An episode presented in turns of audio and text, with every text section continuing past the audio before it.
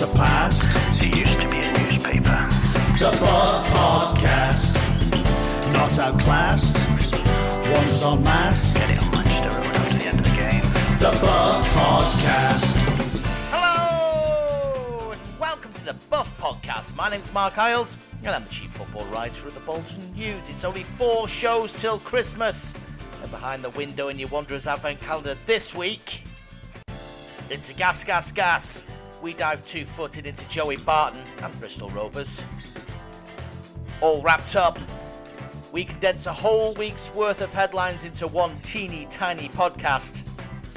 And let's sack it a bumper email special featuring Kieran Sadlier, pre match music, and disco trains. But first, Daniel Sturridge has got this to say.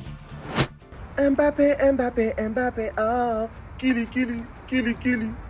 Mbappe, Mbappe, Mbappe, oh, killy, killy, killy, killy. He was go, he was go, yes. He was go, he was go, ooh, ooh. He was go, he was go, yes. That's my real killy, killy, killy, killy.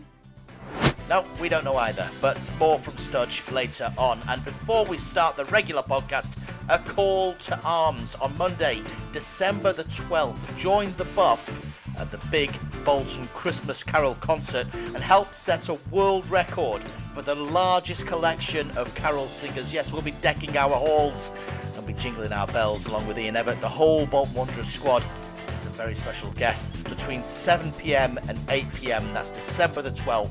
Doors to the stadium open at 5:30. I'm told there's going to be some signing sessions with the players. Tickets are absolutely free, but you have to register with the club so they can get an idea on numbers. You go to the Old Wanderers official website to do that, or have a look in the podcast notes. I'm going to include the link on there as well. Really, really great night ahead. I'm going to be uh, raising lots of money for six local charities. Uh, you've not watched Sharon Brittan's video on the official website, give it a watch. You cannot help but want to help out with that one. Monday, December 12th, the biggest carol concert anyone in the world ever did see. Let's go and break a record. Well, normally I come up with some novel way to introduce my co host for this podcast, but this week our pod maestro Simon Woods has done it for me. Ladies and gentlemen, I give you. Henry Hewitt. Hey, Hey, Henry, you've got your own jingle, mate. I know that's uh, well. Thank you, Simon. That's uh, I really appreciate that. If anyone sees me in the uh, North Stand lower on um, on Friday, I'd like them to uh, uh, introduce themselves and then introduce me like that. Introduce themselves in jingle format. That could get quite interesting. Yeah. It's been a weird all week. I, I'm glad you reminded us this football on Friday because I, I seem to have lived in a footballless bubble. Other, other, I mean, other than World Cup. I don't think that counts. It's not the same. But it's it's been weird. It's been a weird weird week and a bit. It does, doesn't it? Like, um, I, I think I'm actually quite. Uh, I don't know. I think I'm, I'm quite thankful that uh, Bolton haven't been playing actually, because I think uh, with England playing so many games, it could get all lost. And uh, I, like, I'll be honest, the FA Cup second round, I, I don't know what happened there because I was too busy watching the World Cup. So uh, no, I think now the group stages are ending. I, I think I'm I'm ready to commit to Bolton again. And uh, and yeah, Friday night, Joey Barton's Bristol Rovers. I'm looking forward to it. Do you think attendances have been affected by the fact there's World Cup football gone? I mean, I've got to I've got to think that nobody was watching second round FA Cup football on the telly the other day.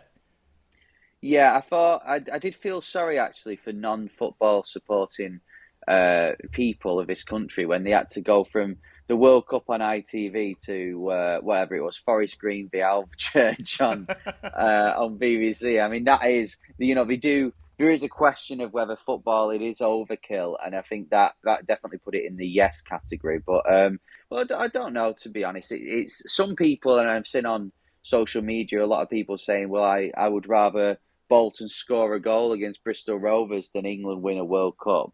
So I think for some people it might be a bit of light relief watching some um, you know some FA Cup football, but for others, like, yeah, I guess if you know if you're Alvechurch, for example, and wanting to promote yourselves on, on a national uh, TV channel, I, I don't suppose many people are watching.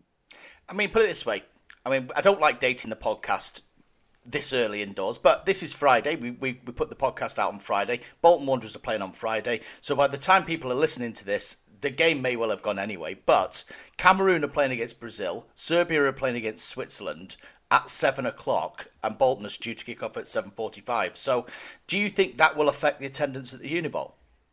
Um, All those all those Serbia slash Bolton fans that we've got. yeah, no, I, I don't think. No, I don't think it will. I mean, maybe the walk ups, maybe the people. But then again, you know, there's no Premier League, is there? So maybe what will there'll be more walk ups because fans of other clubs will go. "Oh, I, I want to go out and watch some football. So it'd be interesting to see. I think we guaranteed well season tickets guaranteed like seventeen thousand, are we? So it'd be yeah, it'd be interesting to see if we we get much more than that. I'm not sure it's seventeen thousand. Is it? I think it's thirteen thousand season tickets, but oh, usually Oh, right. walk-ups. I mean, they've averaged they've averaged just under eighteen thousand this this season, and for a Friday night game, I would I would say I'm going to guess. Here's my guess. My my prediction. It's not prediction time. But here's my prediction. I'm going to go sixteen thousand for the Bristol Rovers game. How about you? Uh, yeah, I think that, well that'll be competitive. I think Bristol Rovers will bring probably I don't know 500, 600. So uh, yeah, no, and you know I know uh, could be an argument then for. Um, I mean, I wouldn't like to see it, but I remember last year we played Crewe, didn't we? When it was meant to be the World, the Rugby World Cup on a That's right, on a yeah. Friday night. Yeah, so uh, and that was a bit. I, I felt the atmosphere weren't quite there for that, so it'd be interesting to see how it is on Friday. But yeah, I, I don't mind playing Friday night. This is why I'm kind of looking forward to us getting promoted to the championship because I do I do enjoy a Friday night game. Wrexham always used to play on a Friday. So did Tranmere, I think. Cer- certain clubs, I think, when they've got close proximity to other big clubs, obviously Tranmere with Liverpool, Everton, and I'd imagine Wrexham in the same category there. That's why they've always traditionally played on a, a non-match day to try and get different walk-ups. I'm not, I'm not sure I'd like that as a, a regular thing for Bolton though. Saturday, Saturday's too sacrosanct for me. Yeah, uh, just the uh, a few I don't know four or five times a season that would uh, that'd be nice. But um, you know, and, and the longer ways. I know maybe that's not good for people who, who would go and they'd have to book a day off work. But um, but then again, if they are happy booking a day off work, I'm sure some would love a longer way day in Plymouth and then to stay down in Plymouth overnight, maybe. Just typical of the I follow generation, that is, Henry. You and your, Yeah. you and your digital scribes. Uh, right, I, I mean, we won't linger on the World Cup too much, but it has been quite kind for our our Wanderers brethren, Tim Reeman and Anthony Robertson, getting through, of course, with the uh, USA. Very pleased to see England against Senegal in the second round because that means that Dufy inevitably will come out with something. There's no way he's going to be able to zip his lips between now and when England plays Senegal. Yeah, and he'll be in the crowd, and uh, Bolton will get a mention with that. Uh, well, say in the crowd. He's not going to be in the crowd. Is he going to be sat with the likes of Cafu and You never know Uh, Dufy. He could do anything. That's true, but uh, yeah, it's always nice to, to catch Dufy. Um, you know, whether it be on on yeah TV or or Fogden's Instagram. um, but uh, but yeah, it's uh, no. I mean, he's a legend, isn't he? It's funny how the, I think we must be the only club uh, in the country that actually loves him. You know, as much as we do. But he would he would love it, wouldn't he? After all the stick he got when he played in England, he would absolutely love if Senegal beat us. I think if you looked at the heat map of love for El Hadj Diouf, there'd be it'd be Bolton. I think you might get a bit in Rangers. I don't think he was terribly uh, uh, sort of bad at, at Rangers, or, or the fans didn't hate him at Rangers. Um, and then it would be Senegal, and that'd be it. And there'd be like three patches in the entire world. Actually, fans. Yeah. and it'd go into negative heat in on Merseyside, obviously, because he's absolutely loathed there. Yeah, which is funny, really, because he's uh, there's a lot of there's a kind of a link between Bolton and Rangers a bit. isn't there? There's a few Yeah. crossover fans, and yet Liverpool and Celtic have that, and he, he proved yeah he would be hated in Celtic. So uh, yeah, Uh, right, okay, well, we've not had much to. Well, there's not been too much happening this week, but um, I did manage to. Uh, I, I tell you, uh, before before I forget, before I forget, did you know, did you know that Jack Grealish played on the same team as Josh Vela? I didn't know what team was that for. Notts County. I had no Wow. idea whatsoever. I was watching one of those vignettes on Jack Grealish, um, playing against playing for Notts County on loan from Villa, and like he must have been really young because he, he's, he Yeah. hadn't got his hair sorted, his his cars were still normal size. And then I saw this lad jogging back. I'm like, that looked like Vels, so I had to rewind it. I'm like, it's Vela. I and I, I remember that year that he went out on loan to Notts County when he was a real kid. I can't remember whether it's Coyle or, or whether it was uh, Dougie Freedman that loaned him out, but yeah, they were on the same team. Incredible. They look like they feel like different era players already. We do, yeah. Um, yeah, God, I mean, imagine. I, I would love it if secretly down the line that Josh Vela and Jack Grealish actually keep in touch. You know, they really got on. they keep in touch, and uh, Josh Vela's like, Jack Grealish will, when we win the World Cup, Jack, Jack Grealish will be FaceTiming Josh Vela from the pitch. A proper meeting of minds, those two. yeah. Um, the other thing that uh, that I was going to going to mention was my uh, my Ian Evatt goal scorer quiz, which seems to have uh, have taken off pretty nicely. I think quite a few people have been playing it. Have you had Have you had a go? I have, yeah. I think I got. Uh, well, how many is it out of again? Well, there was ni- 199 goals in total, and I think there were 34 different goal scorers. Right, I think I got about. I think I got thirty or twenty nine. I can't, it was around that. I didn't. God, some of the names that I uh, I missed out. That that new that win against Newcastle under twenty ones did me. That Yeah. really did me. Well, I'll I'll say this. I'm not going to give away the answers because a few people have done that on Twitter, and I was getting emails like every five seconds yesterday from people asking me to tell people to stop putting the answers up on Twitter. Um, there is one when you when you host one of these quizzes, you get to see the breakdown of who's guessed what right, and the top ones. The, the obvious ones have got something like 94 95% of people getting them right. Down the bottom, there is one guy on 10% one solitary player who nobody seems to be getting at all. So, I, if you haven't tried it, try it out. It's on Sporcle. Um, I've, I've put out a couple of links. I might even try and put it in the link to this podcast actually, but uh, it's well worth having a go because it's, it's well, it'll, it'll kill ten minutes for you anyway. Um, have you had your Have you had your Spotify Wrapped thing yet, Henry? Have you Have you got the buff on it? Um, well, I listen to us on Apple Podcasts, so uh, I got I, I have got a Spotify account, um, and uh, I got an email off them going, "You Spotify Wrapped." So I thought, brilliant, I'll go on it, and it went, "You have not actually listened to enough to get a Spotify Wrapped, but next year." Uh, so yeah, I, uh, I the, the buff would be on it. Of course, it would. I unfortunately have listened to just over a month of podcasts and music in 2022. Wow. which is incredible to think you've taken a whole month out of your life to be listening to old episodes of My Dad Wrote a Porno and stuff. It's, uh, it, it, yeah, it's it's it's a criminal waste of time to be truthful. And it turns out that I'm among the top 0.1 percent of Cranberries fans. Uh, on the planet, and uh, you know I love the Cranberries; they're great. But I wouldn't have said they were my favourite band in any way, shape, or form. It just so happens that I seem to all be always be listening to them. So hey, if you've got a picture of uh, the buff on your Spotify Wrapped, do uh, do drop it on my Twitter. I'd like to see that one. Um, but anyway, right, shall we move on? Because don't forget, Henry, this is a podcast of news. It's not just jingles and, and segments, is it? I mean, all right, yes, it's mostly jingles and segments, but there is there is some news in it. So Henry, bring me bring me my rations.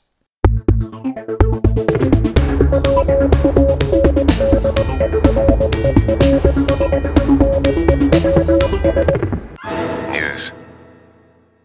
Well, well, I don't think you'd be spending a month of your year listening to the buff with uh, quiet weeks like this, but you have managed to get some headlines, so credit to you, Marc.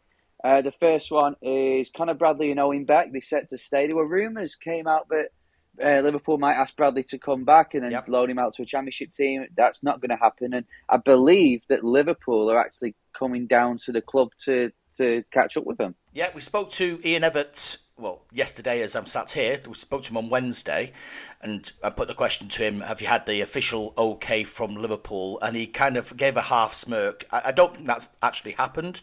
I don't think they're actually going to turn around and say to them, Yes, definitely, there's absolutely no chance whatsoever he'll come back. But all they can do, and apparently their loan manager is going to be uh, visiting Lostock today, is say, Yes, we're really happy with everything that's going on, and that's probably going to happen today. Um, 99% certain going to happen today. Certainly, having spoken to Conor Bradley, he wants to stay.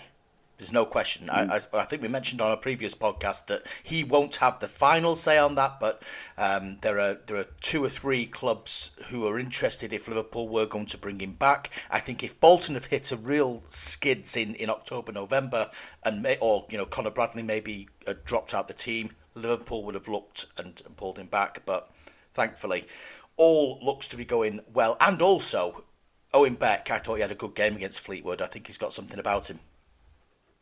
Yeah, he um, it was nice to see him. We've not really seen him, have we? And uh, he, yeah, he did all right. He did, uh, you know, he's up and down that wing. He made himself, um, you know, he, he, put himself about a little bit, and I can see sort of Beck on one side and Bradley on the other, kind of doing this uh, a similar thing. But um, yeah, I thought it was it was good to see him because in the the sort of small cameo appearances we've seen him so far, I, I think he's he's struggled you know, to get going. So it'd be interesting to see if he comes in against Bristol Rovers. I think he was he struggled against Tranmere definitely when we saw him first off in the yeah. Papa Johns. It was a difficult game for him, but he's not. I don't think he's quite got the dynamism so far as as as as Conor Bradley has got. That maybe comes with a bit more experience. And don't forget, Conor Bradley's played in the Champions League. Although he's not played too much Premier League football, he has had a. He's been in and around that that Liverpool first team. Owen is slightly behind that, um, but technically, looking at the way that he's receiving the ball, the way that he's playing the ball, I, there's definitely something there. You can see you can see why Bolton have brought him in, um, or, or that they rate him to be able to play football in this system. Of course, the off product of that is that Declan John and to an extent Jack Iredale get get pushed aside. Declan John particularly. Um, I mean, we've we've we've forecast it before, but do you, do you think the writing's on the wall there for Declan? Um, I, I, think it is. I know he played against Barrow and he he did quite well, and a few people have, have kind of pointed out that and said that you know he can still do a job, and I, I believe he can do a job. I think he's a good player for this level. But I, for whatever reason, he's you know I, I think the way that we're doing things this season, where there's only a handful of players that are going to play every week and the rest are going to be rotated, I think there was inevitably going to be a few players that were not unhappy with that. You know, Declan John played the majority of last year. He was in and out, but he played the majority of last year, and he's obviously thought, well, I don't want to be doing that again. And uh, you know, I, I, I don't know. I, would be very surprised if he uh, if he did st- stick around. Um, I mean, what about you? Have you have you is the writing on the wall for you, or do you think there is a chance he can come back in? Well, I did wonder certainly with the the Barrow performance. I thought he was good against Barrow, and I thought he showed a decent attitude there. Um, he will he won't be a, uh, completely oblivious to the fact that there's been speculation. Um, I'm, I'm led to believe all the stuff about Wrexham that, that happened at the end of uh, the last transfer window was rubbish. There was definitely no interest there. But, you know, he'll want to be playing every week. He's, he's good enough to be playing every week at this level. Um, in in some way, shape, or form. I think Declan John would probably argue that his, his CV would say he could play regularly at a higher level, and whether or not his skill set actually does suit a higher level, that's that's a, a fair fair debate. I think.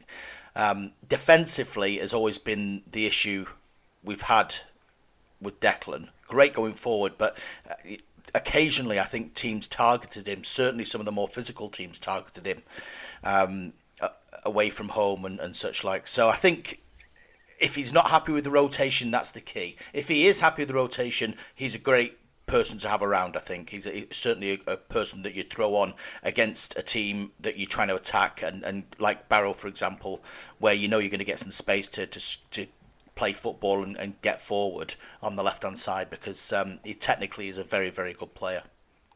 Yeah, I would agree with that. Um, but uh, right, moving on to the next story, and this this came out yesterday as we talk on Thursday. So it's about Sam Hird. I know he was he jumped to the uh, the top of the bookies odds for the York City job, um, but uh, he's he's staying. The club put something out yesterday, and so did you. So, uh, I mean, how far down the line did this get? Well, I'll ask you one question first, and that's how many pounds do you think needed to be placed on Sam Hird for him to leap to the top of the next York City managers betting odds? Uh, 20p. exactly. I, I, even even in writing the story, which I appreciate, I'm complicit with this with this storyline.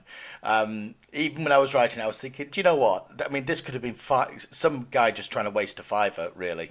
Um, but it turns out, it turns out that there was something in it because very unusually, I would have said, ha- we asked the question of Ian Evatt. Um, ever one, ever want to be open and honest? Uh, he just said, yeah. Uh, York City asked him, and he said no.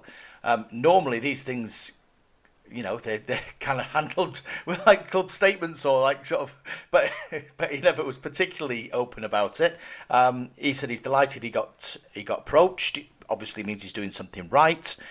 Um, and I think that is that is fair as well. I think a lot of the players have got good words to say about the way that Sam Hird coaches, and I do wonder as well. You know, in the past we've seen Barrow, we've seen Doncaster all sniffing around Sam Hird. I, I when this York City thing came up, I thought, you know what? I wonder whether this is coming from Sam's side, whether or not he has got aspirations to manage rather than be a coach. This tells this tells me that he's just really good, and that mm. his, his, reputation is such that people are coming and sniffing him out. So that is a good thing for Bolton Wanderers. If you've got a coach that people rate highly, then you're doing a you're doing something right, but b it's another asset, and we've said that about people like you know Chris Markham, for example, um, Ian himself. There are they're, they're coveted elsewhere. Yeah, they are, and I think it also it's the way you play football. Yeah.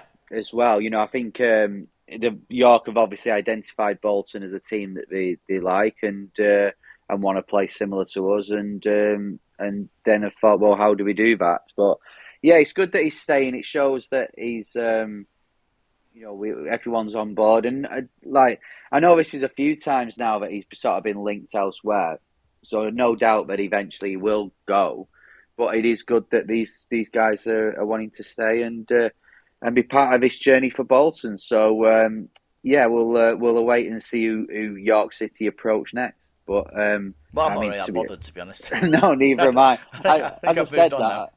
As I said that, I thought actually I don't care. Um, right, let's move on to something we do care about, and this is a bit of a sad story actually. Kyle Dempsey's out for four weeks and uh, through an injury that he got against Barrow, and he's it's another example of uh, with Kyle Dempsey, but it's just it's not quite he's not getting a role, is he? He's he's he, he's in and out, and it's just frustrating for him. It really is, and I would have said up to that red card at Cambridge, he was starting to show what he was about. He's a player. I, I think whenever I've come across Kyle Dempsey as an oppo- opposition player, I thought, oh, do you know what? He's the kind of guy I'd like to have in my team. And when Bolton signed him, I was I was thinking, yes, this this is a really good addition. And they had to pay pay money for him. They had to wait for quite a while for it to get sorted. But yes, when they got him, I was quite excited about it.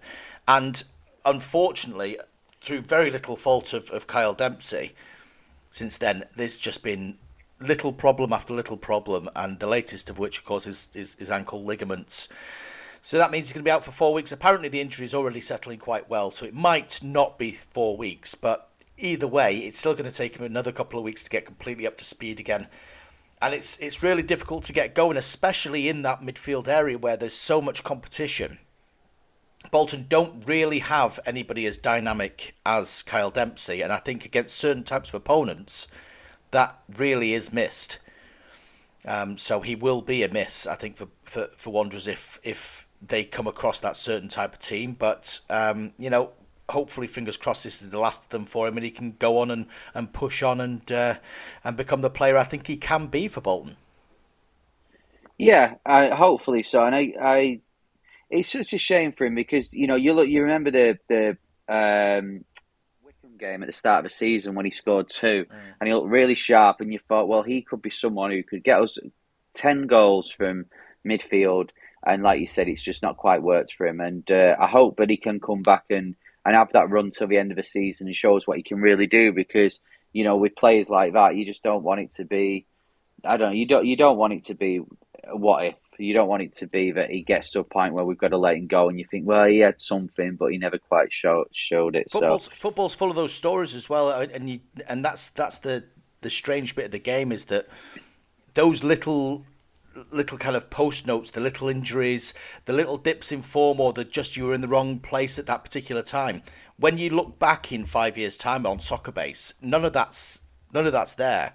It just says Bolton No. Wanderers, you know, ten games, two goals. Oh, you didn't really make much of a difference. Well, lots of there's loads of little sub stories like that, and that's that's a it's such a, a strange short career that you've just got to make the very very best of the little time you've got. Right, next headline is about the Fleetwood game, which seems a million years ago now, which is uh, it was only what ten days, two weeks ago. Um, but uh, it was about the, the sort of fracas or the melee or whatever you want to call it uh, on the touchline. Um, Bolton have been fined four grand. I mean, you were there, you were right in front of it. Do you agree with that? I, I think it all came from a, a Fleetwood um, player myself. Yeah, it was a foul by the big lad, the uh, the right winger on Beck, wasn't it? Um, Whose name just escaped me now. I may edit that in later on. Who knows? But th- either either way, either way, he got a yellow card for his troubles anyway. So, and, it was like a, like a, an arm across the throat or a shove type of thing. Yeah. And you know, you've you've seen them punished by more than a yellow. Uh, but obviously, it happened in such close proximity to the bench that straight away there were a couple of the Fleetwood boys involved, and, and then the Bolton bench jumped up, and all of a sudden you've seen James Trafford flying over. And it got quite uh, spicy, but I think I said last week that the weird thing was that Ian Evatt and Josh Vela were, kind of picking around the edges in this big scrum of people and just pulling people out and just like, nope, stop it, stop it, stop it, stop it, stop it, go on, go away with you. And uh, it, and for for a, a you know fracas or a melee or a, a rumpus, I don't know what the difference between any of those are. By the way, I, I, somebody can let me know. Maybe the football cliches podcast has done something on on that some stage, so we can we can ascertain whether it was a, a fracas or a melee. Um, yeah, I, I for one of those, it was pretty lame. There was nothing happening. Dapo was in the middle of it, smiling for Christ's sake. Yeah, he was having the time of his life, wasn't he? So, I mean, he had a great he had a great afternoon, all things considered, really at Fleetwood Dapo. I'm sure he'd like to go back, but uh, it, it was uh, it was it was a bit weird. I mean, there was there was no there were no punches thrown. It was just a lot of a lot of nonsense. Four grand. I mean, in the grand scheme of things, it's not a massive fine. It's not. But but Fleetwood actually protested their innocence. It how how on earth could you do that? Yeah, they started it. That's like the uh, that's like sort of the bully at school starting it, uh, getting a slap back and crying. Give me another headline, Henry. Uh, well, this is uh, off the back of the uh, good performance by Eoin Toal against Barrow. Uh, Ian Evatt has said that he is paying special attention to Ireland, so he might we might be getting a few more Eoin Toals in the future. It was interesting that he listed off a good handful of players that came over in the summer that, that Bolton had checked out and, and passed on. I think Mandry was one of the ones that made my ears prick up a bit. Um, yeah, I mean, obviously, they, people know that Eoin Doyle is over there playing at the moment for St. Patrick's, coming to the end of his career, and also working unofficially as a, as a Bolton scout and, and making recommendations. Um, I know Chris Markham and his, his analysis staff are, are very much across that league as well. And, and we were talking to Toal the other day, and he was saying that there, were a lot of young players there. So it's it's quite a fertile ground, really, for, for teams if you scout teams correctly. And the standard of football, you know, it's not it's not fantastic, but it it's it's it's suitable. You know, it's it's, it's good enough. They are professional players you're not you're not just bringing them out of complete sort of non-existence. They they, mm. they have a professional life there. They they're used to playing in front of decent crowds and, and such like. They you know Toal was playing in Europe, for example. So it's a, I think it's a really good place for, for Bolton to look. It's not going to cost the earth. Players, they're not alone, of course. I think Preston North End did it really well up to a few years ago. I think they were bringing in Irish players for, for fun, and they've made loads of money out of it. So, for me, I think it's something Bolton should really do. I would love to think they're doing the same thing to Scotland. Whether or not there's the same quality there, I don't know. There's, I wouldn't say there's there's this younger type of player up in Scotland, but I'd like to think they've got their eyes on everywhere within reach. We're not asking them to go and scout Estonia or you know Ivory Coast or something. It's it right on the doorstep. They should really um, they should really know their onions. If you'll excuse me bringing Keith Hill into it. Yeah, I think you're right, and I think it's uh, also you know cultural sort of change. Is there's not really much of one, so you'd think the players should settle in quite well, and they're only an hour from home. Um, well, not Scotland as well. Don't suppose you'd fly to Scotland, but definitely with Ireland. But um, Derek yeah, I would. think Derek Clark flies everywhere. Oh yeah, well that's the Bolton FM wages they pay him.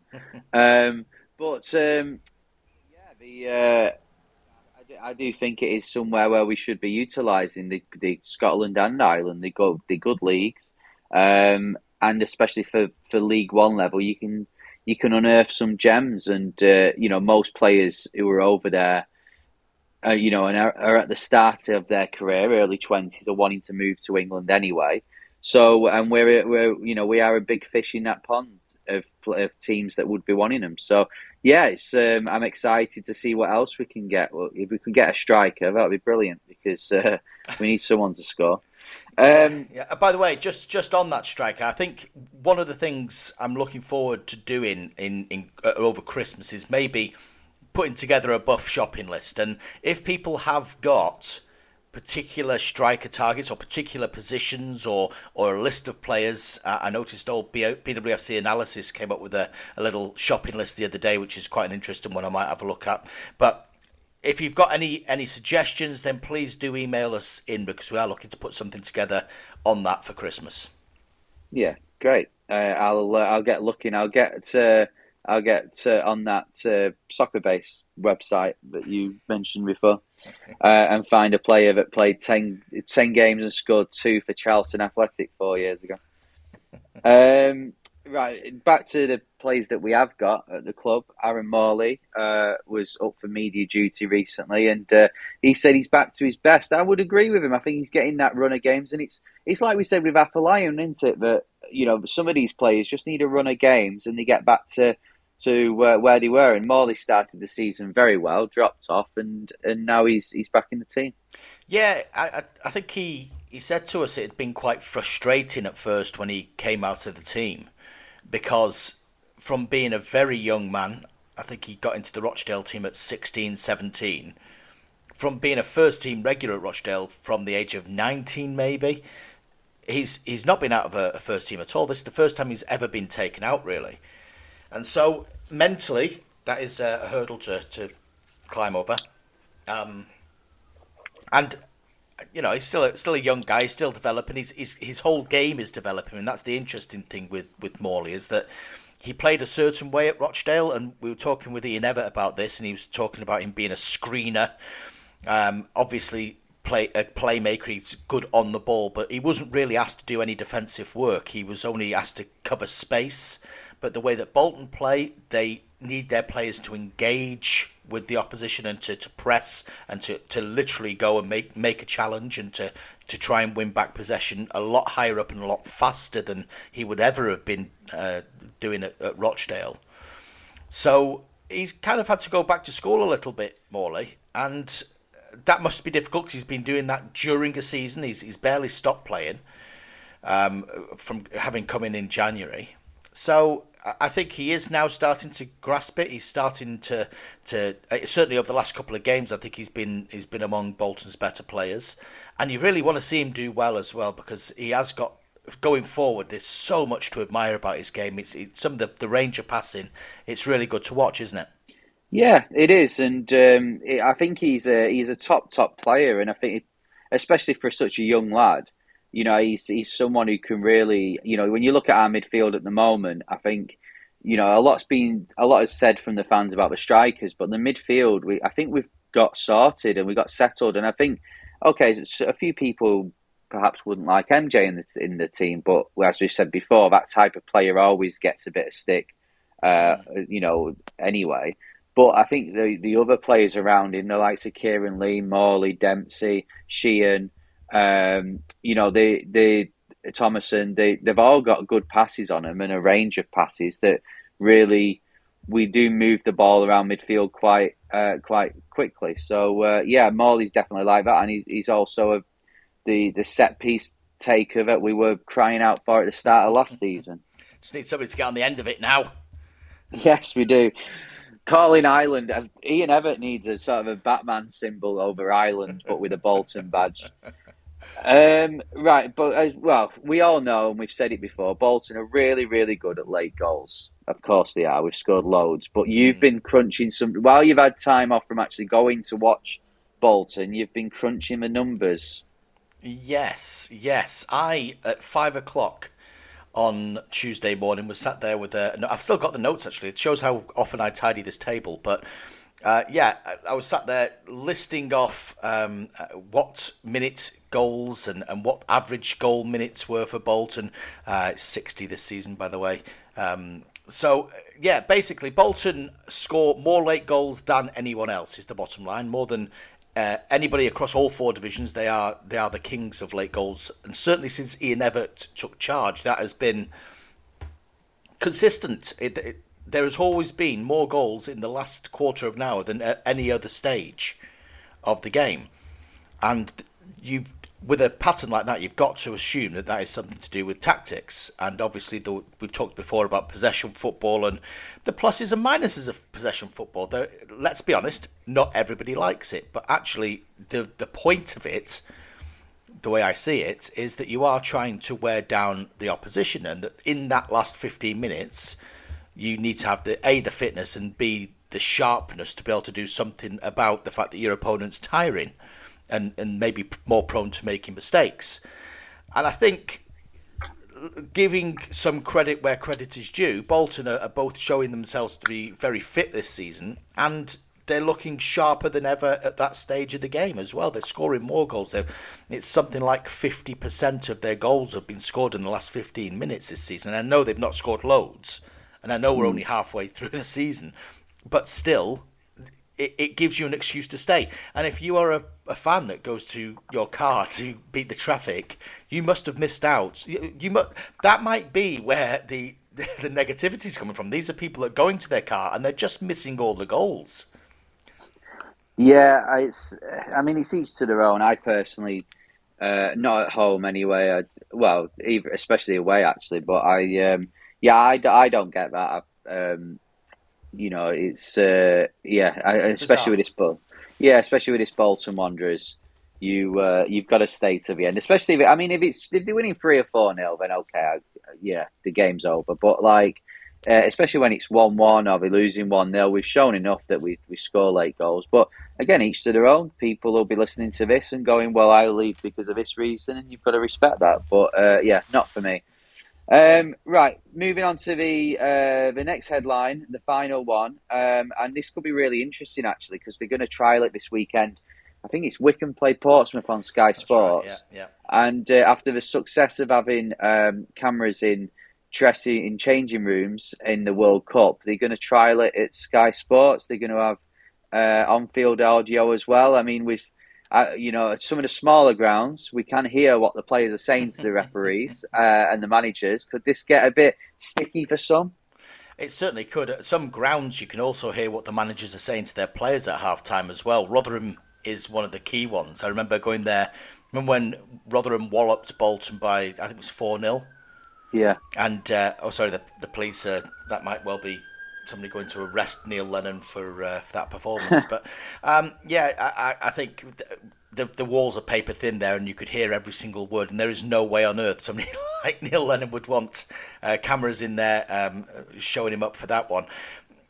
I think it's a silly idea. I've got to be truthful. Um, I think half time is sacrosanct. I think your dressing room is sacrosanct. I think you should you should just be fine if it's there's no no audio on there. If you just want to, you know, just see a manager waving his arms and berating his players, yeah, fine, no problem. I think they do that quite a bit in rugby. They don't they don't tune into the audio. They just see the, the kind of the looks on the players' faces. Um, I think there is something to be gained with getting audio from on the field, particularly with the referees. I mean, I, would you like to? Uh, I wouldn't say an explanation, but often an explanation is given to a player. You play football yourself. You ask a referee, "What did you give that for?" He'll tell you. That's no trade secret. But often between coming off the pitch and then maybe speaking to the media or whatever, that isn't necessarily translated. So it'd be it'd be interesting, I think, to, to listen to the referees on the pitch. Yeah, I like how you said played football yourself. As in, like, yeah, I had a great career playing uh, in the North Berry Junior League um, twenty years ago. But uh, no, um, yeah, it's. yeah, it, I mean, to be honest, it's the way football's going. It's becoming more of a, a TV sport, and a, this is what people are wanting. You know, the like in in I watch MLS, and in America, they actually interview the the managers as they come off the pitch at half time so um, yeah, that's a uh, you know. It's, did it's they ever say anything interesting though, Henry? I mean, I always think with those pre-match interviews that they've they've sidled on Sky in the last few years, they never say anything. It's pointless. Is is there anything added to your viewing pleasure uh, in MLS to know that?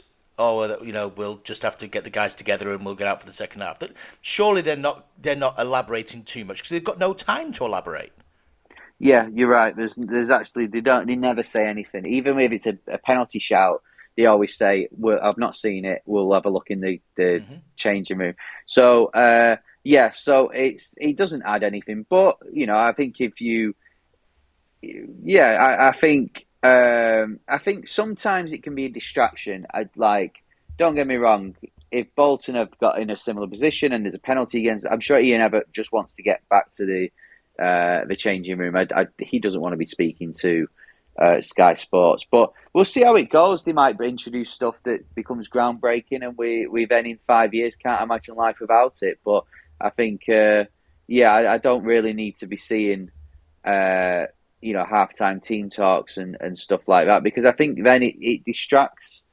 It, it's like these fly on the wall documentaries. You know, like I know we were saying a few weeks ago that Phil Parkinson kind of forgot the cameras were there, but when he remembered they were there, he, he does calm down a little bit. And I think that's the thing is that if you are losing, you really want to get into the players, but you're thinking, how's this going to look on TV? I think I don't think it would be great for the managers, but we'll see. I'm not sure Parky would ever, in normal life, call his lads fatty footballers. But if you've if you've heard that bit where he he's, uh, slacking his team off at half time, calling them fatty footballers, I thought that was brilliant. Um, but we saw, I mean, he never in the in the Born to Be a, a Wanderer documentary. You know, he was giving them a bit, wasn't he? And, and I think that's probably part of the course. I I would be amazed if he is calm in the dressing room uh, on the best of days because you watch him on the the side of the pitch. He's quite an animated guy, and you know he does he lives the game. He kicks in kicks and breathes it. So I would be very surprised if that changes when he walks through a dressing room door. I'm sure there are certain times where he he, he tries to dial it down as best he can, um, but I I just think. The last thing you want is your manager playing to the cameras, is it? I mean, really, or or or taking something off it. I mean, I have to say, with the game they've chosen there, Ainsworth and Danny Cowley, they're two guys that I think just like being in front of the camera. I think they, they're quite they're quite comfortable with it. I can understand why they've said, yeah, okay, well, we'll, give it a whirl. I also understand that the EFL are, are, are bargaining for the new TV rights deal as well. So they're looking to, to maybe say, well, listen, Sky, you know, we'll, we'll give you this or we'll we'll make this one more attractive. Sky will always try and take a mile on that, and then because they are really under resourced as well, will will never ever produce what they, they say they're going to do.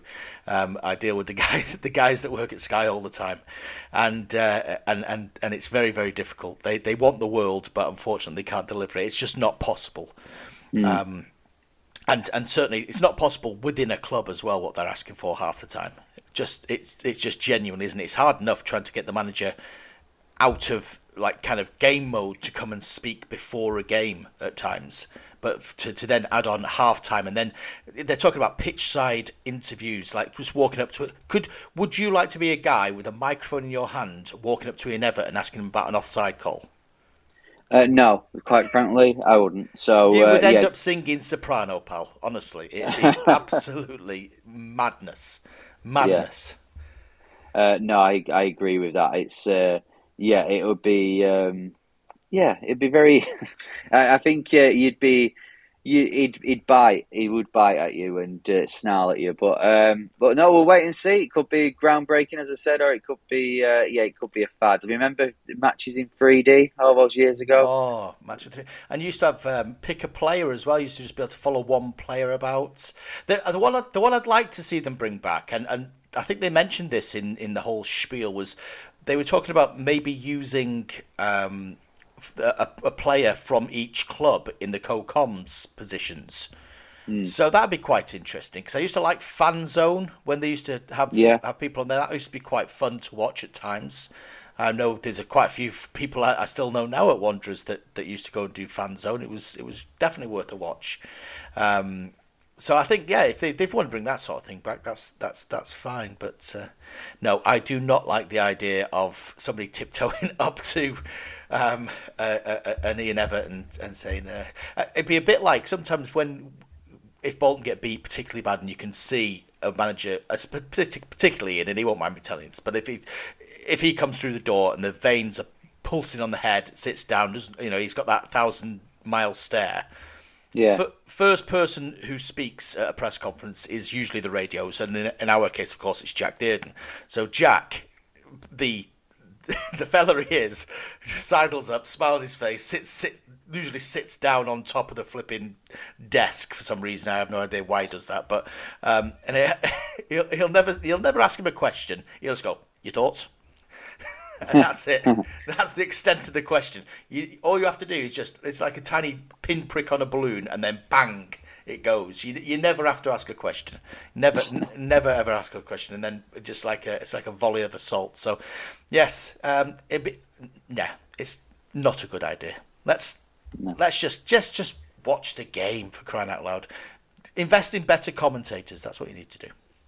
yeah, that is a that is a very good point there, Marc. I think. Uh, the, yeah, I mean the guy on EFL, he's done it for years. He he's he he, annoys me because he's like a poet. You know, like I know uh, Blackpool score at QPR, and he's like the tangerine dream continues. You know, it's like oh, it's just- always the soundbite, isn't it? It's always they're Yeah. looking for the soundbite that's going to get replayed after. I mean, it just annoys the. And I like Sam Matterface, and he gets a lot of stick, Sam Matterface. But I think as a pure commentator, I think he's very good. The problem being is he's when when a goal goes in, he's looking for that soundbite, and that seems to be the the way at the moment. And I think it comes from Tyler having created all these modern day lines that get replayed all the time. You're always looking to be the next Aguero moment type thing. And and like you Yeah. say, Blackpool QPR on a Tuesday night, it's not going to get replayed again, so it just feels incongruous. Yeah, you're right there. Right. Okay. We've we've put the world to rights on that, Henry. Um, so now it's uh, it's time for for a séance. Um, we're going to invoke the spirit of Barry Knight, who's he's not dead by the way. He's 62 and true to a referees in Norfolk apparently.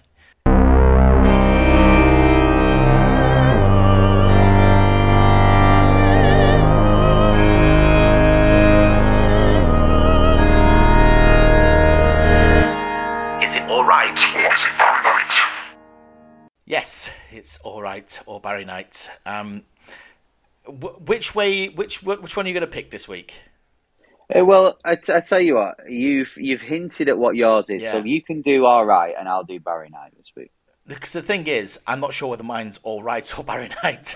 Got to be completely I. I think it's all right, so I'll I'll push it my vote to it being all right. Right. Well, I'll start with an all right then, because it's a former Wanderer who has uh, been lighting up the World Cup for me and on Instagram. Daniel Sturridge. If anybody hasn't seen what I'm about to speak speak about, pause this podcast now. Go to Instagram. Watch Daniel Sturridge. Any of these last couple of days, couple of weeks or so, uh, stuff has all been about the World Cup, and he's mad. Man is a man is a box of frogs. Um, Uh, he's, he's been really active. Uh, virtually every day he's posted something. He's put his opinions on the World Cup, his opinions on whatever the group's going to be. I'm not sure whether he's in character or he's invented some sort of new comedy character or whether he's just completely lost his mind. But he's absolutely genius. And I've just, I, I did take out this clip, so just listen to this. Group H, baby. And I'm gonna go with Portugal. Joao Felix, Rafael Leao, Cristiano Ronaldo, Cristiano Ronaldo, Suey. Bruno Fernandes. They've just got a great squad. So come on, I'm gonna go with Portugal. The way they play, the chances they create, the goals they score, special squad. But second is where it gets tricky and gets sticky. You have South Korea with Sun, Uruguay with the Valverdes, the Suarez, the Cavani's, and you've got Ghana. Inaki Williams up front for me is always a threat, and I believe his pace will cause both those other countries problems. So I'm gonna go with the Black Stars, Black Stars. What you gonna do? What you gonna do when they come for a Black Star, a Black Star? And we've seen some pretty mad stuff. Um, I mean, you know, social media wise, like we've had Gerry Taggart selling electric cars, and uh, that that chat show that David Wheater started on, uh, on on Instagram. But this is like a whole new direction. What what have you made of uh, of Studge's new new career as a social media guru? I like it. I like the personality he's got. I mean, he, he used to dance, didn't he, when he scored? So we always knew he had personality. But I love, I love it. I love the, I love the updates. I, I hope he continues them into the, the when the Premier League returns. Uh, just anything, just what he's had for breakfast, anything he wants to do. I'm more than happy now for him to give me an update per day. Um, right, you you drag us you drag us down a bit with the Barry Knight then. Oh well, to to be honest, I was struggling this week, and um, just because we've not really played, and you know, I saw something on social media on Wednesday, and it, it, my heart went out to these guys. I felt so sorry for them. I mean, to be fair, they should have checked this before uh, they made, they said they were coming. But then uh, Bolton Latin American guys on on social media, the guys from Argentina that will watch every single game at first thing in the morning, have booked to come over to Bolton to watch a game. The weekend where we play Plymouth, and the match has now been moved to January because it's international weekend. Oh, and I thought, you know, Sod's Law, obviously that that happened. He should have checked first. He should have gone, well, that game could get cancelled. But uh, yeah, they've, they've booked the trip. They've announced they're coming. And uh, yeah, it's um, it's it's not going to be the, the case, but maybe they can come visit the stadium and, I don't know, go watch Charlie or something instead. Well, if I'm not mistaken, the 2023 Papa John's Trophy final is on Sunday, the 19th of March, Right. which I, I, I'm struggling to remember the exact dates, but it, I feel like that falls in to the dates where they're over. So, I mean, for me, this becomes a, a mission now for Bol- Bolton Wanderers. I know everybody wanted a day out at Wembley. And yes, they're not mm-hmm. going to get to see the, a game at the Uniball. I think that's what they were after, wasn't it? But I think seeing Bolton at Wembley is, is incredibly fortuitous eh, given the, given the circumstances. If you're just going to randomly pick a, a week and hope that Bolton were going to be at home anyway, um, especially because it was going to be international break, regardless. Yeah. Um, yeah. But um, yeah, I mean, look, if Bolton get to Wembley, I mean, how often would they have been able to say they'd seen Bolton at Wembley if if they're back over? So, Wanderers, there's your challenge. Make make their trip worth it, I suppose. Yeah, uh, well, this is the thing now is that um, you know these guys, uh, uh, yeah, are. Um, uh, I mean, it, it will be it would be lovely if they can do, and I mean, because I mean, none of us have been to Wembley to watch Bolton in over ten years, and we, we need to lay the Stoke ghost to rest. But uh, but we're in a good position to do it. We're in a very good position. So uh, you know, I know there'll be no one wants to tempt fate. I know if we're still uh, towards the where we, the playoffs at, at this time in March. Um, every week, people will be booking hotels in London, but um, the playoff final. But no, it's uh, yeah, it's it would just be United, and we're in the last eight, further than we got last year. You never know. You never know. Right, let's have a bit of email to see this show out. Is that Philip Moraes?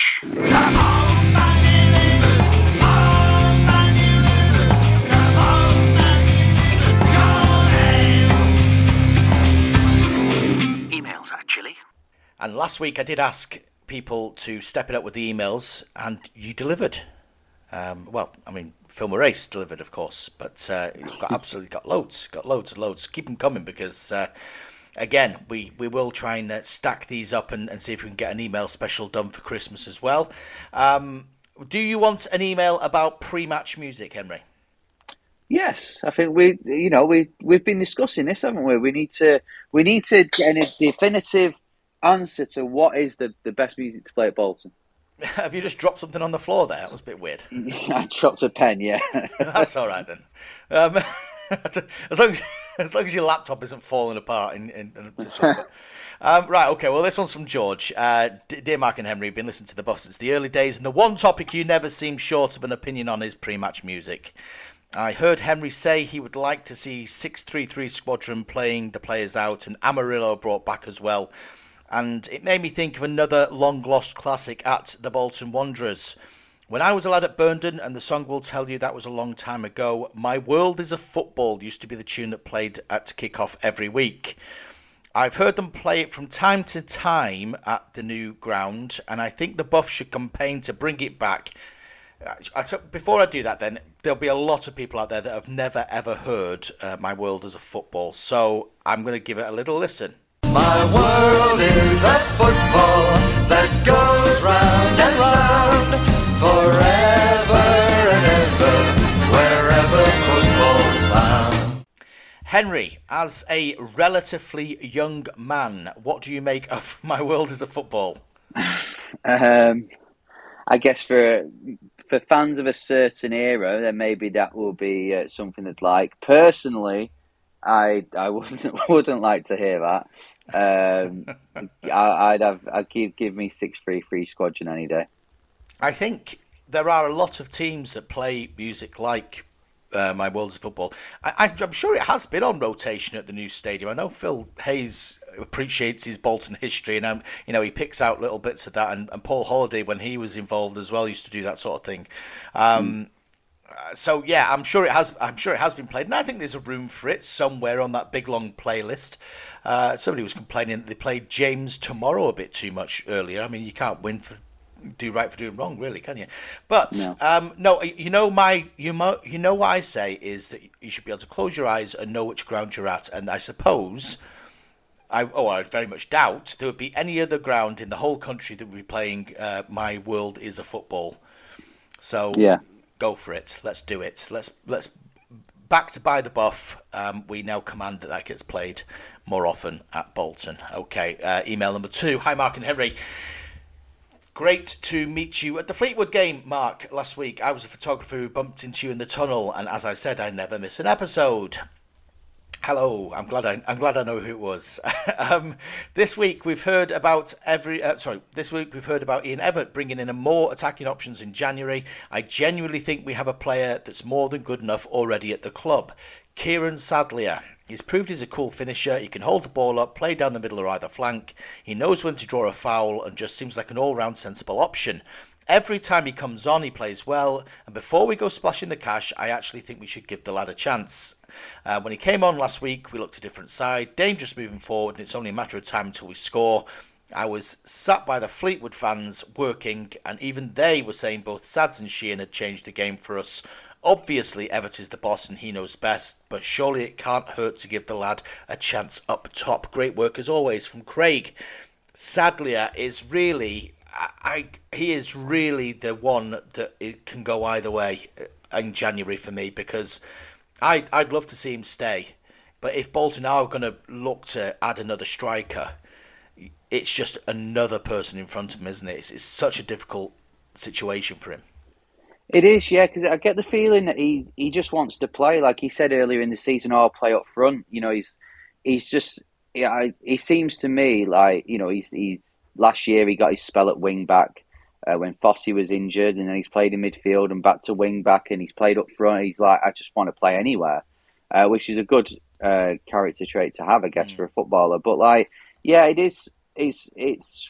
I don't know. With Sadlier, I mentioned before about players sort of having a run of games, and you because I, am sure Ian Evatt would argue, that Sadlier, he played against Barnsley and didn't really play that well. But then he, I suppose, he would say, "Well, uh, give me a run of games, and I'll I'll do a lot better." So it'd be. I, I personally would. I don't know where I would fit him in. Would I put him up front? Probably not. I would maybe. I don't know. Maybe have him at wing back, and then or telling that listen, you're going to be starting as sub most games, but I will definitely bring you on as wing back so you can make a difference.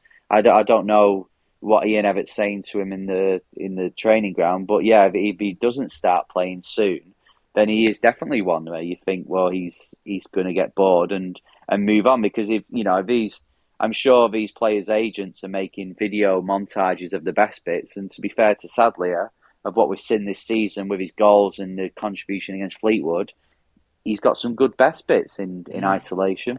No, you don't, you don't have to be Marcus Harrison, the video extraordinaire, to be able to uh, make a decent collage from Kieran Sadlier's best bits. I think he's had some really good games for Bolton, and I actually think he played all right against Barnsley. It was just the system itself didn't didn't work. The midfield felt a little bit non-existent behind him, but I think that's the problem. And you know, it's the same with Morley as we were talking about earlier.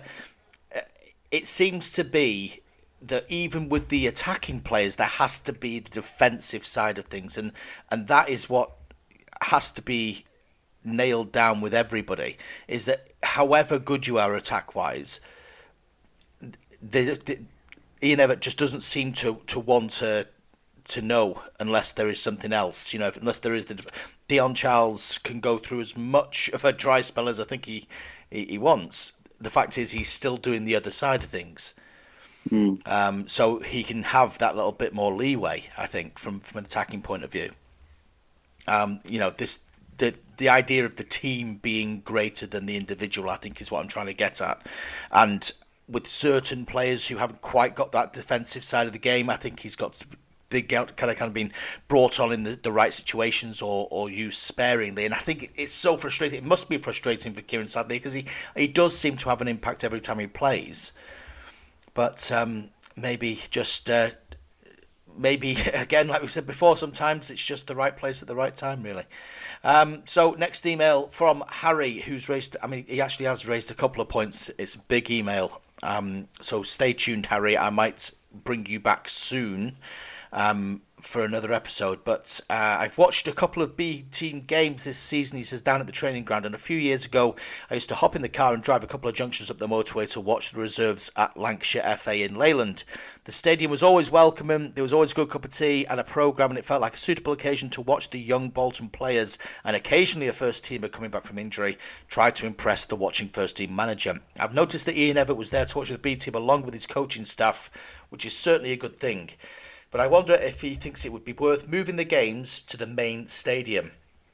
He says young men need to learn to play under pressure. We saw it with the youth team recently with a disappointing performance in defeat against Accrington Stanley in the FA Youth Cup. That sometimes the occasion can get the better of you. It would also be a fitting reward for season ticket holders to get free entry, as it used to be at Leyland a few years ago. Um, so I, I think we probably have talked about this before now, in, in that the, when the B team first cropped up where they were going to play, it has largely been the training ground, um, which feels a little bit remote and it feels a little, uh, you know, it doesn't feel quite as grandiose as, as Leyland used to do, although I suppose it's a bit easier to get to for a lot of people as well. Um, Would you like to see them? Would you go and see them at the stadium?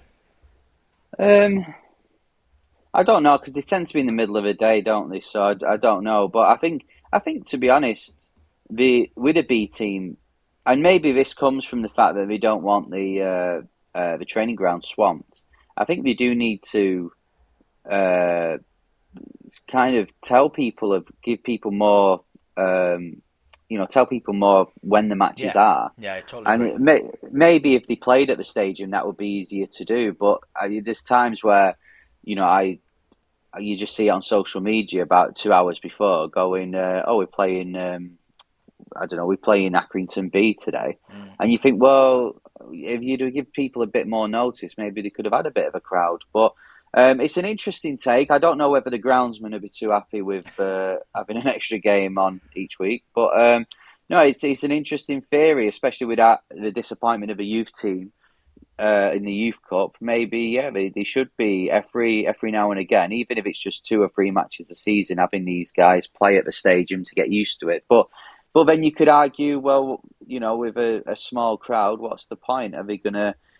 You know, I know he said there. I, I agree with him about you know you, you're playing on a bigger pitch and you're getting in the changing room and it's become it becomes more of an event. But then if you're coming out into an empty stadium, is it is it going to do you the uh, is it going to do you well when you then break into the first team and there's eighteen thousand there? It's it's not really the same, is it? No, no, I, I, I agree. I agree. It's it, it's a difficult one.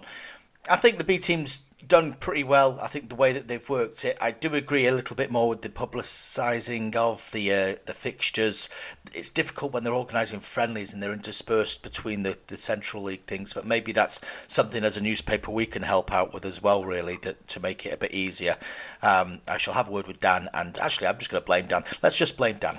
Um, so it's Dan's fault, and we will have a word with him later on. Uh, last email, I think this one's my favourite. In fact, I think this could be my favourite email I've had for a long, long time.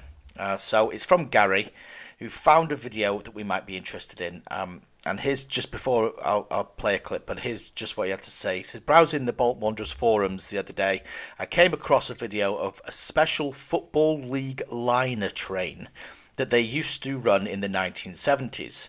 Apparently, Bolton fans once used it to get to a Bournemouth for an away game. Um, now, I think we might be able to listen to a bit of that video. Burnley fans board the first Football League Super League liner. First class travel, say Burnley directors, for first class supporters. But football hopes it's a new answer to the football hooligan problem, providing less destructive ways of letting off that excess steam. For music lovers, there's a choice of light, classical or pop.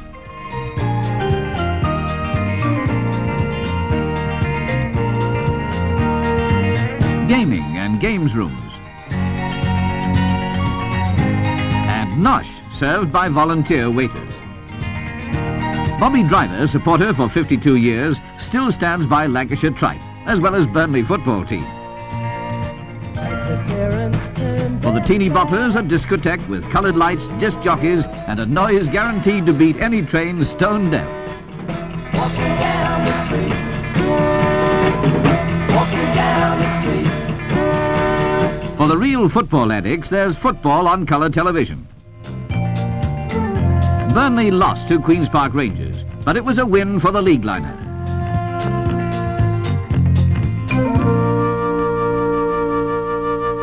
Henry, you you've listened to the whole thing. A disco train. Now, does that seem completely bananas to you? Uh, it does, yeah. I mean, I've been seeing some of the videos that uh, get posted when um, when we're on a, away games that are uh, like I don't know MK Dons, for example, where you can get to it on a train. yeah. I, uh, I, you know, some of those trains do end up being disco trains, but um, no, I've, I've seen the video and it's it looks interesting. I, I don't know. Yeah, it'd be. Uh, I don't know whether he would bring it back. I'm sure Bolton fans would love it, and and um, and it would go down very well. So yeah, maybe maybe that's something the, the club could do. Put on a disco train for if Bristol Rovers away on the last game. If we're um, you know if, if we're getting promoted, put a disco train on. Can you hire trains? I don't. Uh, does that does that work? Hey, Sharon Brittan can do anything. Well, she could do anything, I suppose. Yeah. I mean, I, I just can you imagine though, just being on a train full of football fans eating tripe, and, and then trying to dance around your handbag and that. Like, I mean, like, good God, it'd be absolute. Can't I can't even walk down the middle aisle. Like to go to the loo without bouncing off people, or, or you know, when the when the Wanderers fans are on there as well, and, and we get on like from Euston a lot of the time when there's a London game, and oh my word, it's carnage, absolute carnage. Can you see them settling down for play Ludo or something. I don't see it. I don't see it at all. No, I can't. Uh, but apparently, according to I, I was I was reading an article because I got interested in this on this clip, and apparently the players used to jump on as well.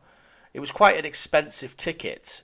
It wasn't like your, your old special trains because you used to run special trains to games, and, and they'd be relatively cheap tickets. But this was like a, an upgrade, if you will. So Yeah. the, the disco train or the liner train. Um, apparently, if the players had, had won a game, they'd come back and, and would be dancing away with the with the fans. Again, don't really see it happening in this day and age, particularly. Um, but uh, I mean, but would you, would you would you do that? Would you having having beaten, um, let's say let's say beaten Gillingham three 0 away, uh, get get aboard the disco train and uh, be doing the, the, the shuffle with uh, with Lion? I definitely would. Uh, I think my, my feet would be aching, you know, when we get home because it's that far away to Gillingham. But yeah, I think, but um, yeah, I, you know, that'd be great. I mean, so don't get me wrong. I think, you know, thinking some of the players, maybe Kachunga, I don't think it'd be wise that he uh, got on the disco train. Um, but yeah, for like Afolayan and uh, Bodvarsson, yeah, it'd be great. I don't. Uh, do you reckon Bodvarsson would be up for the old disco dancing? I reckon he's he's more of a, a sit quietly and, and read a bit of poetry in, in one of the quiet carriages. Yeah, no, he's. Uh, yeah, I think he, he would too. He'd say hi. He's very sociable and would Oh, yeah. say hi, post some selfies, but then yeah, retire quietly to to the uh, was it Coach A, the quiet one. Okay, yeah, yeah, and Yeah. you'd be like, Traff, Traff, the, the, the journey's finished, mate. They won't they won't get us out, and he'd, he'd still be doing doing the old Saturday Night Fever in the middle of the dance floor on the, with the glitter ball. yeah. you couldn't get him out of there. Yeah. um, right. Yeah. More more emails of that ilk, please. I absolutely love that email. Um, and and and definitely any excuse to uh, watch that video again um, would be would be fantastic. But before we go, let's have a prediction. Pass us me crystal ball. What's happening next week? Prediction time. Because we've got some football to talk about this week, it's Joey Barton's Bristol Rovers in town on Friday night. And, well, if you're listening to this and it's already happened, if you listen to this on Saturday or Sunday morning, for example, like lots of you do, then um, please tell us whether we're right or wrong. Uh, what is your prediction, Henry?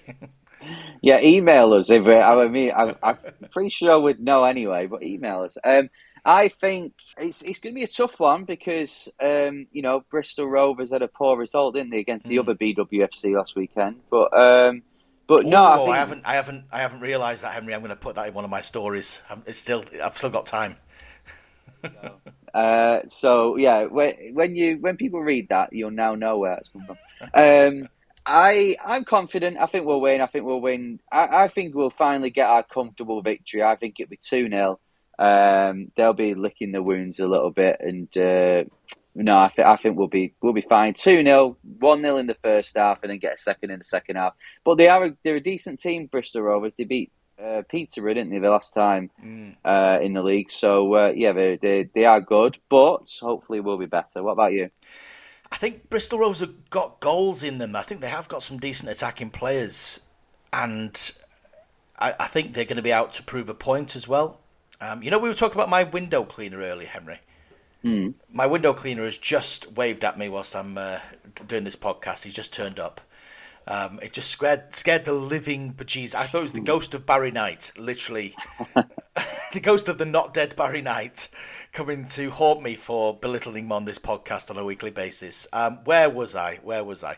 Yes, I think there will be goals in this game, and uh, I just feel like it's going to be another late late show. I'm not going to write any words at all until the 75th minute, and then I'm going to start my match report. I'll put it that way. I think it'll be two one Bolton, one one right up until the end, and then the winner comes from uh, Kieran Lee. Ah, nice. Uh, Kieran Lee uh, ghosting in, uh, like the Don't- ghost don't- of Barry no more Knight. ghost, no more ghosts in. It. No, no, I don't need any more of that. We've gone past Halloween. We've done our Halloween episode. Um, this this window, I hope this window cleaner doesn't want paid it. Paying. I haven't got money. I ain't got any money on me. Um, anyway, right. Uh, I don't think there's there's any better song uh, to play us out this week than um, than a bit of uh, a bit of my world is a football. There's no midweek game next week, is there, Henry? There's not no Shrewsbury away. Uh, another away sellout for Bolton. So fair play if you go into that um, the week after. Yeah, and uh, so another another long gap between games. It seems to be the course, and we'll just be able to fill it with World Cup football. And hopefully, by the time we get back on the buff next week, we'll be celebrating England in the quarterfinals, and well, all all the other stuff that comes with it, all the other the mad. Ridiculous overreaction. I walked past the newspaper stand and looked at the Nationals uh, before in, in Asda, and I just thought, oh my god, they're going over the top here. They've got Chesney Hawkes is trying to claim that he's going to sing England all the way to the final now. It's gone mad. The world has gone mad. Hey, every four years it goes mad, and uh, I, we secretly love it. Yeah, it's a good job. It's a good job to get over dramatic at Bolton Wanderers, isn't it? yeah, the calmest club in the world. Uh, we'll be back next week after a 1 0 defeat. We're still in the playoffs, but we're going down somehow. right. Until that point in time, I've been uh, ever out, ever in, Marc Iles. And I've been uh, Megson out, Freedman out, Kyle out, Hewitt. And this has been The Buff. The Buff Out. My world is a football that goes round and round forever and ever, wherever football's found. My world is a football that goes round and round, forever and ever, wherever football's found. The grass grows greener, it's sunny weather. When football people all sing together. It's not the winning, it's not the losing. The game's beginning, the spirit's moving.